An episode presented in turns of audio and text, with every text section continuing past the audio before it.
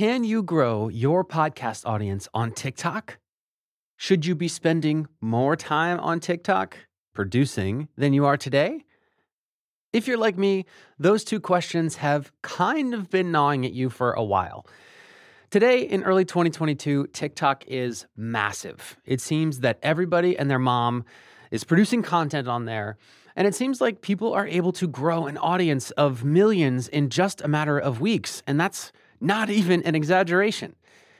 For those of us who aren't currently building a presence on TikTok, it feels like there's actually this low hum of anxiety, right? That we're like missing out on something that we should be doing. But at the same time, we've already got enough on our plate, producing podcast episodes, releasing them, promoting them, doing targeted daily engagement, trying to monetize them. And let's be honest, TikTok just seems so complicated and that it'll just take forever to figure it all out, right? That's what it feels like. I'm right there with you. But here's the thing we have to admit. TikTok is not going anywhere. It's here to stay.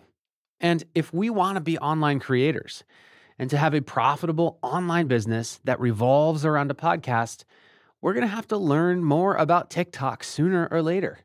So why not begin today? Now, I've been lucky enough to build two profitable podcasts in the past 4 years, including this one. Both of them reached six figures in revenue within 2 years of launching. But I actually haven't made any good TikToks before, so I can't be the one to share the do's and don'ts of TikTok. But the person who can is with us here today. Her name is Kara Newhart.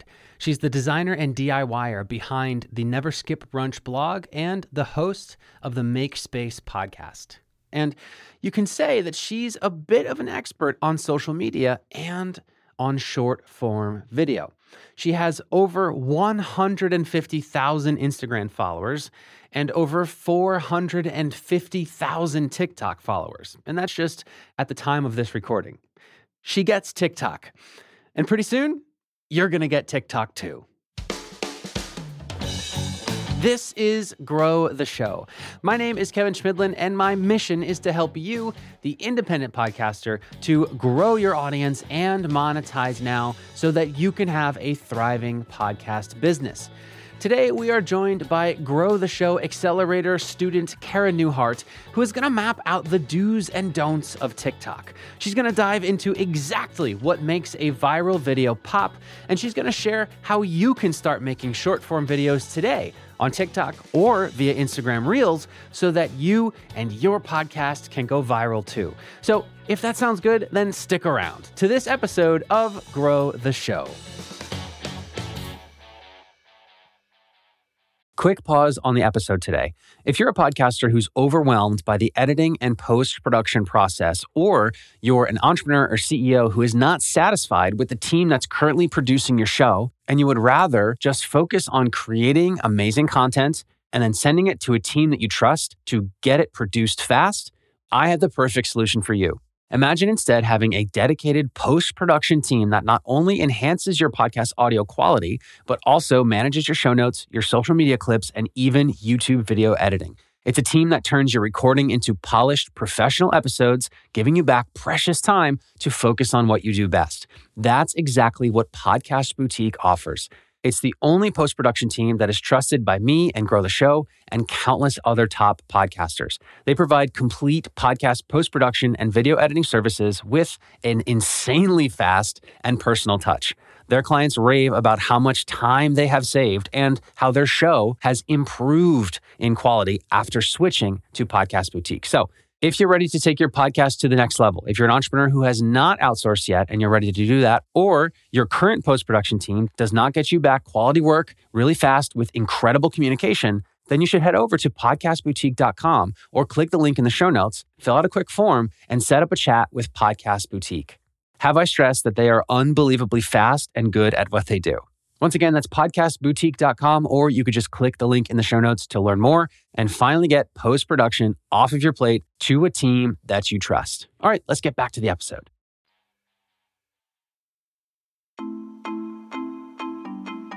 My name is Kara Newhart, and I'm the interior designer and DIY queen behind Never Skip Brunch. You might say that design and DIY are in Kara's blood. I was raised creative. My dad was a contractor and realtor. I grew up learning how to use a drill, like crawling around in hot attics, changing light fixtures with my dad while all my friends worked retail in the air conditioning. Clearly, she's never been afraid to take on work in fields that are traditionally dominated by men. Her early career was no exception. I was in business school, going to school for a very specific finance degree in energy, and I was minoring in art. So I started out in corporate finance, working in oil and gas, very old school, male-dominated. My title was literally landman, so tells you everything you need to know. But even working in such a buttoned-up corporate field, she couldn't ignore her urge to explore the creative side of her personality. I could never get away from it no matter what I did. And then, you know, making crafts on the side, like making, at one point it was like t-shirts. I was like drawing art and putting them on t-shirts. And then kind of started like a blog on the side just for fun. It was a fashion blog. The outfits were horrible. Like if you scroll back, you get to see them all. That fashion blog was called Never Skip Brunch.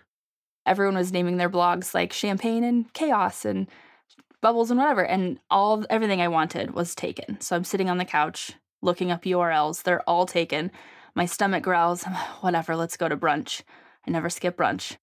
Never Skip Brunch really scratched an itch for Kara that nothing else really had. I was kind of like expressing myself creatively alongside this corporate job. I think when you're in a corporate role, things are very clear. Like expectations are very clear. There's a very specific way to succeed. And you get feedback, right? You get feedback from your boss. There's raises, there's promotions, there's a structure for success.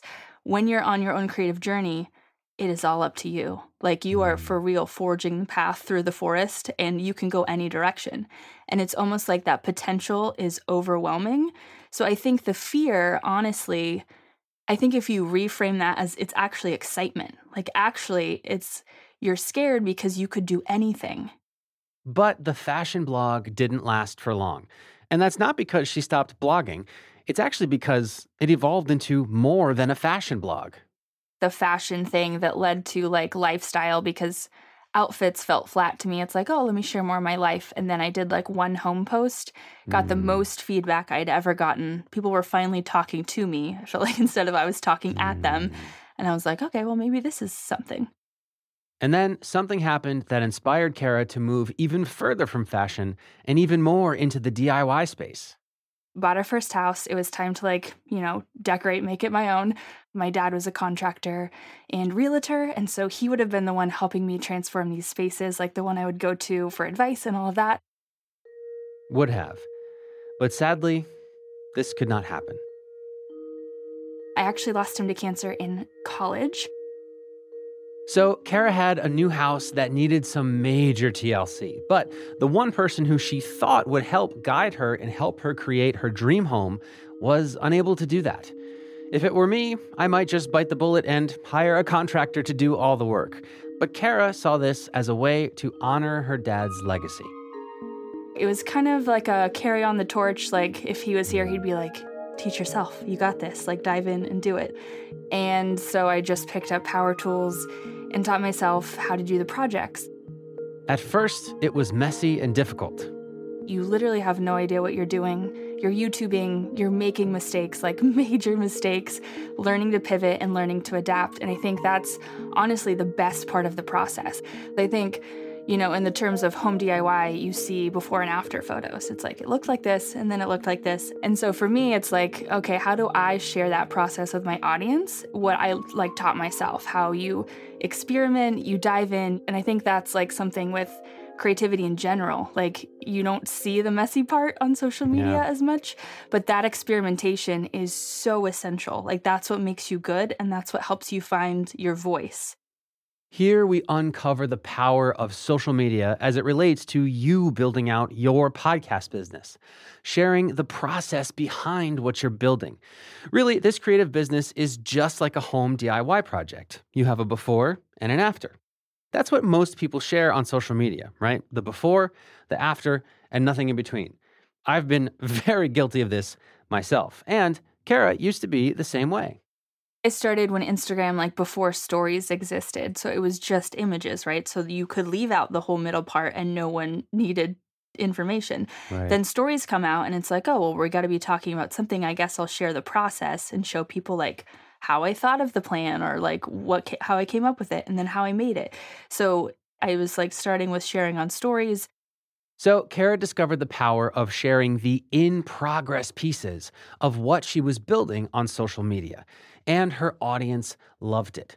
Rather than just sharing a before picture and an after picture, she started sharing little videos on her Instagram story showing the process.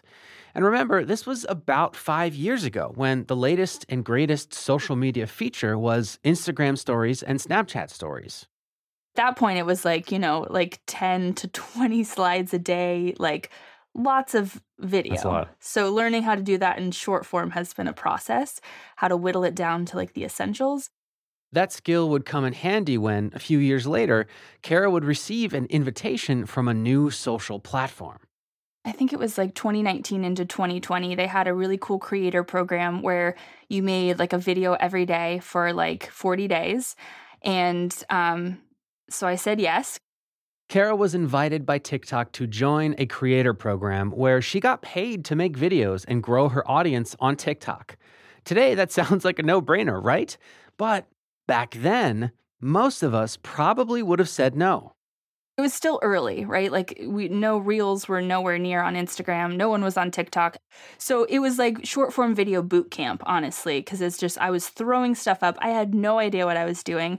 Wow. I was essentially at that point repurposing story content from Instagram and then really, just throwing things up and seeing what hit.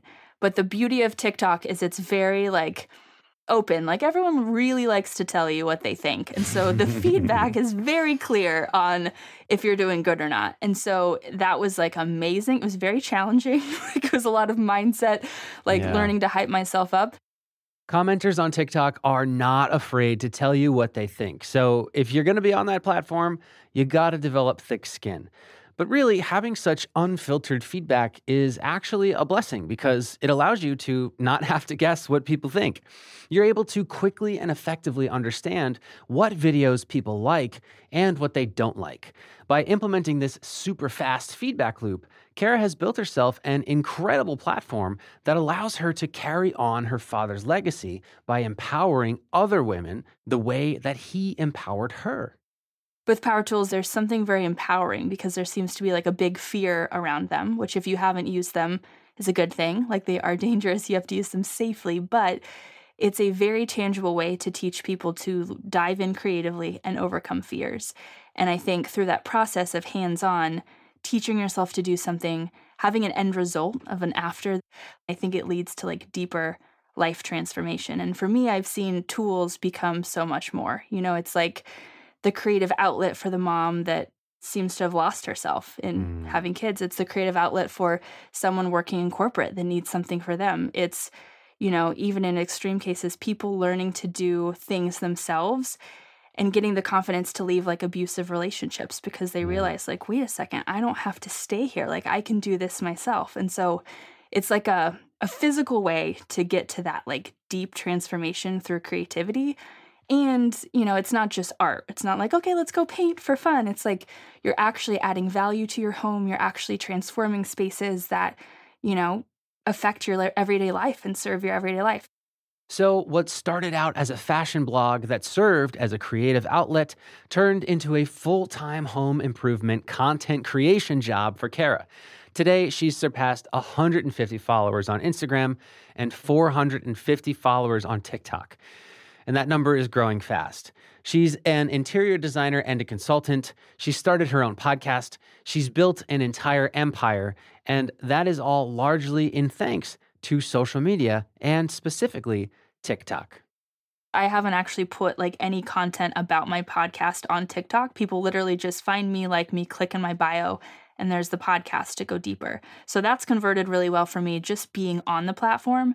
But I've seen podcasters use it in a really strategic way, especially people leveraging video content for their podcast, put just like a 15-second snippet of really good value to where it's like you have to go finish the episode or you have to find out what happens.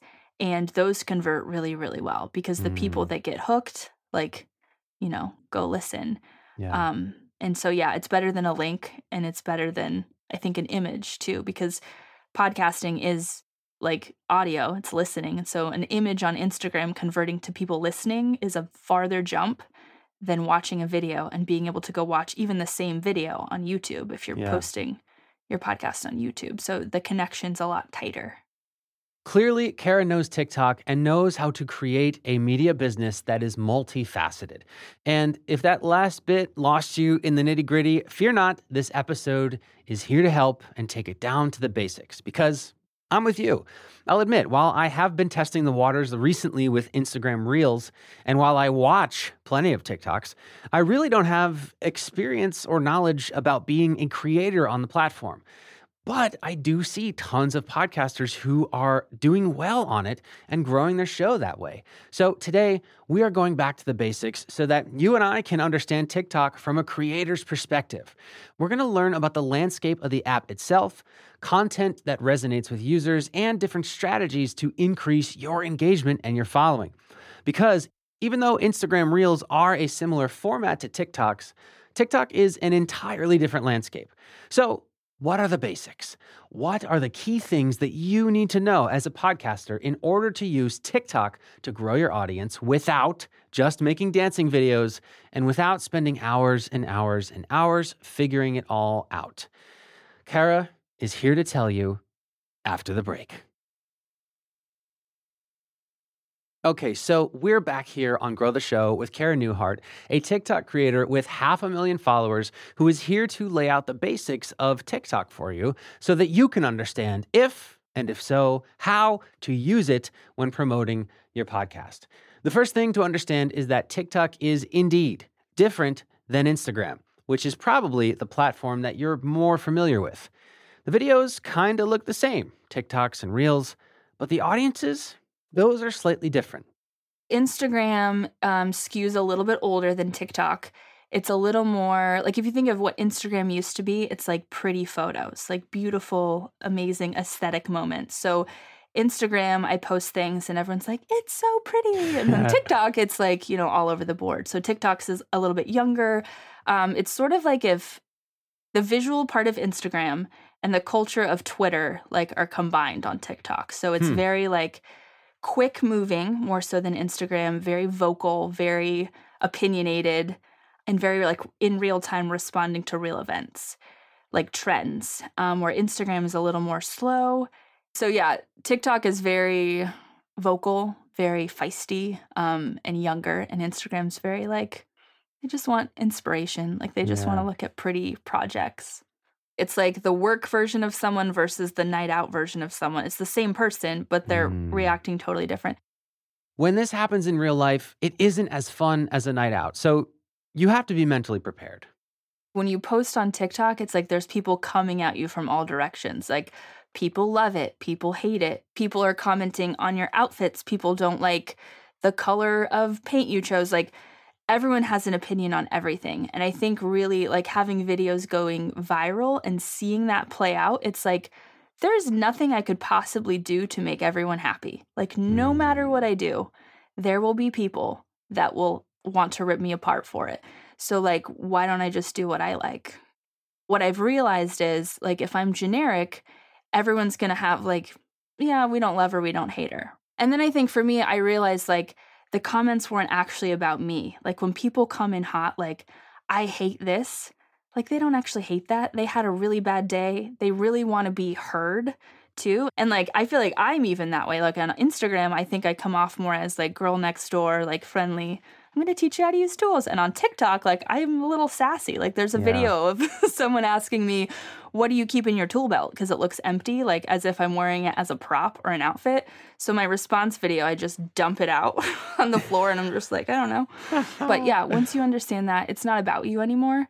It's a culture thing over there. And if you like, I don't know, it's fun once you don't take it personally. And then what it is about is it's good engagement.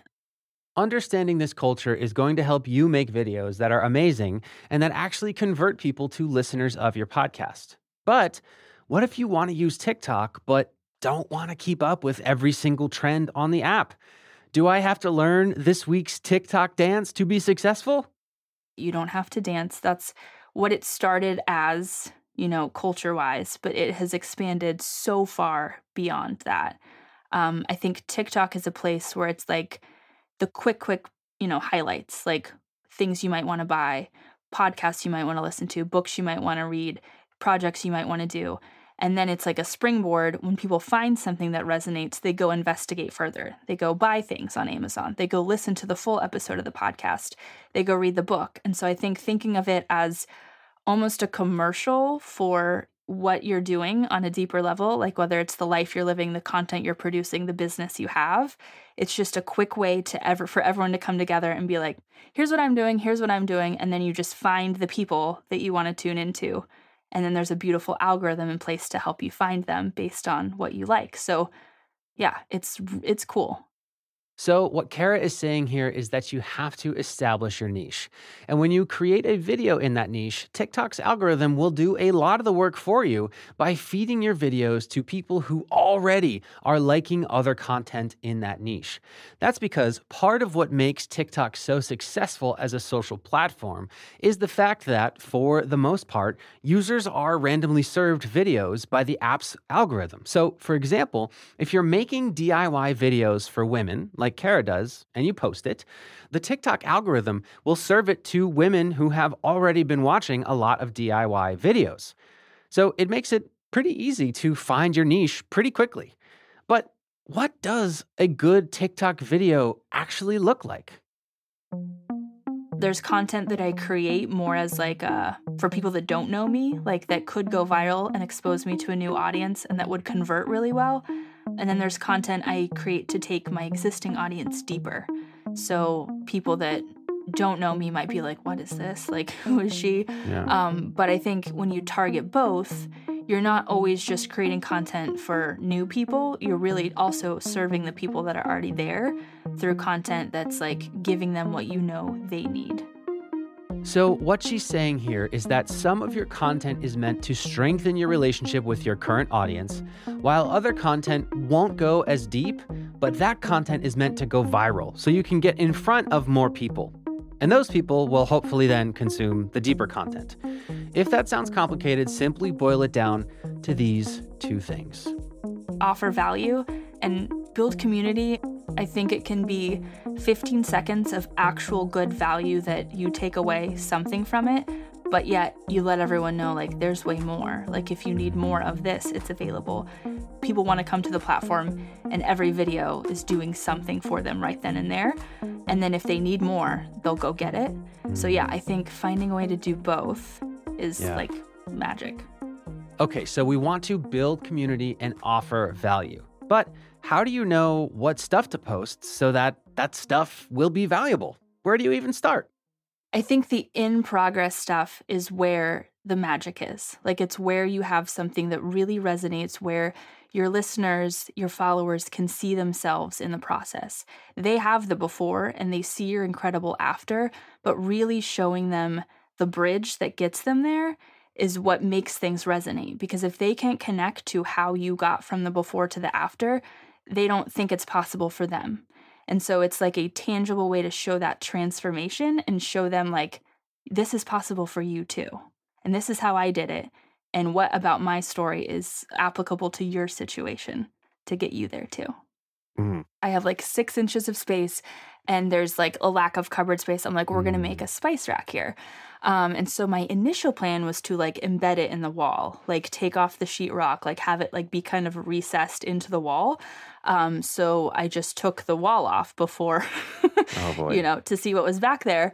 Definitely thought I was going to be able to like rip out the studs and recess it. That ended up not being the case. So then I was left with a giant hole in the wall I had to adapt and fix. So it turned out amazing, but yeah, definitely not according to plan. But yeah, TikTok loved it. Anything controversial where everyone gets to weigh in is like good content. And then as that resonates and you know how to do that, then you can add all the bells and whistles and make sure your lighting's good and you look amazing. Speaking of bells and whistles, where does editing come into play here? This is video, after all. I prefer to not edit in the actual apps for many reasons, because you lose drafts on the app, you can get stuck with watermarks and logos. So I prefer to shoot and edit outside of the apps and then put it in. So I use an app called InShot. It's like $15 a year. It's like the best dollar a month I've ever spent ever. It has lots of features, like you can add text overlay. It has like templates for the size of shot you need.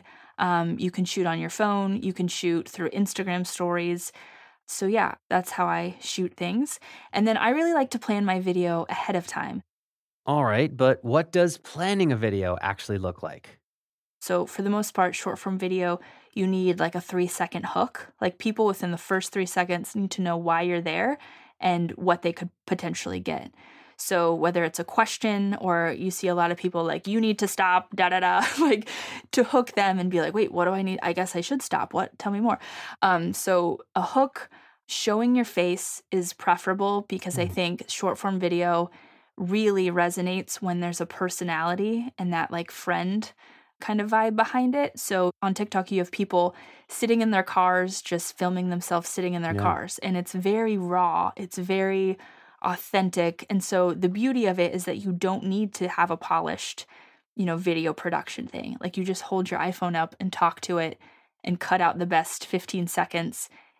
It can be as easy as that. And then there's obviously like the trending songs to spark ideas. If you do want to like point to text, you're uncomfortable at first, like get started somehow.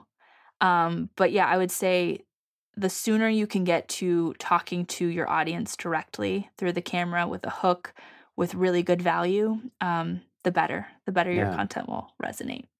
There is one thing, however, that is almost guaranteed to not resonate with your audience.